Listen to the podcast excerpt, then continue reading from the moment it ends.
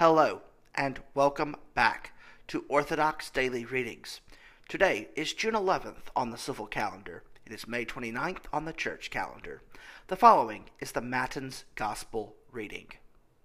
The reading is taken from the Gospel according to St. Matthew, chapter 28, verses 16 through 20. Then the eleven disciples went away into Galilee, to the mountain which Jesus had appointed for them. When they saw him, they worshipped him, but some doubted. And Jesus came and spoke to them, saying, All authority has been given to me in heaven and on earth.